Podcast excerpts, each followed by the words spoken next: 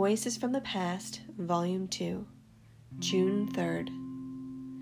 These all died in faith, not having received the things promised, but having seen them and greeted them from afar. Hebrews 11, verse 13. We do not see every promise fulfilled in our times. God may bring fulfillment in another age.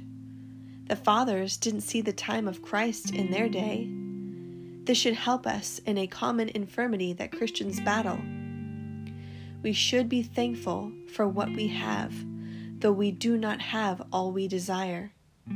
The fathers didn't have the fulfillment, yet they were thankful and cheerful and died in faith, embracing the promise.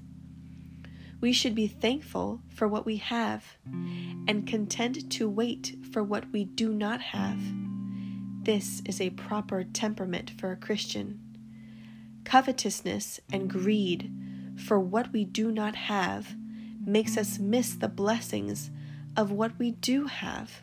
The fathers saw the promises from afar, were persuaded of them, and embraced them. Their fulfillment came generations after, yet they saw them by the eye of faith. Faith makes things present in regards to certainty and comfort. God also gives us grace to strengthen our faith during the interval between faith and actual possession. He gives us patience and hope and many other sweet graces so that we can comfortably wait for the accomplishment of the things believed. Faith has feet to go to Christ, arms to grasp Christ, ears to hear God's word and believe, and eyes to see things far off and invisible. Faith sees heaven, Christ, and our heavenly home. Faith breaks through with the most piercing beams. Faith sees the past, creation, and the punishment of Christ our surety.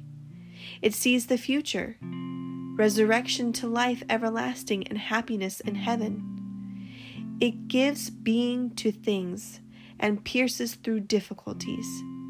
When our present estate seems contrary to promise, as if God did not care, faith breaks through that. When we die, faith sees life.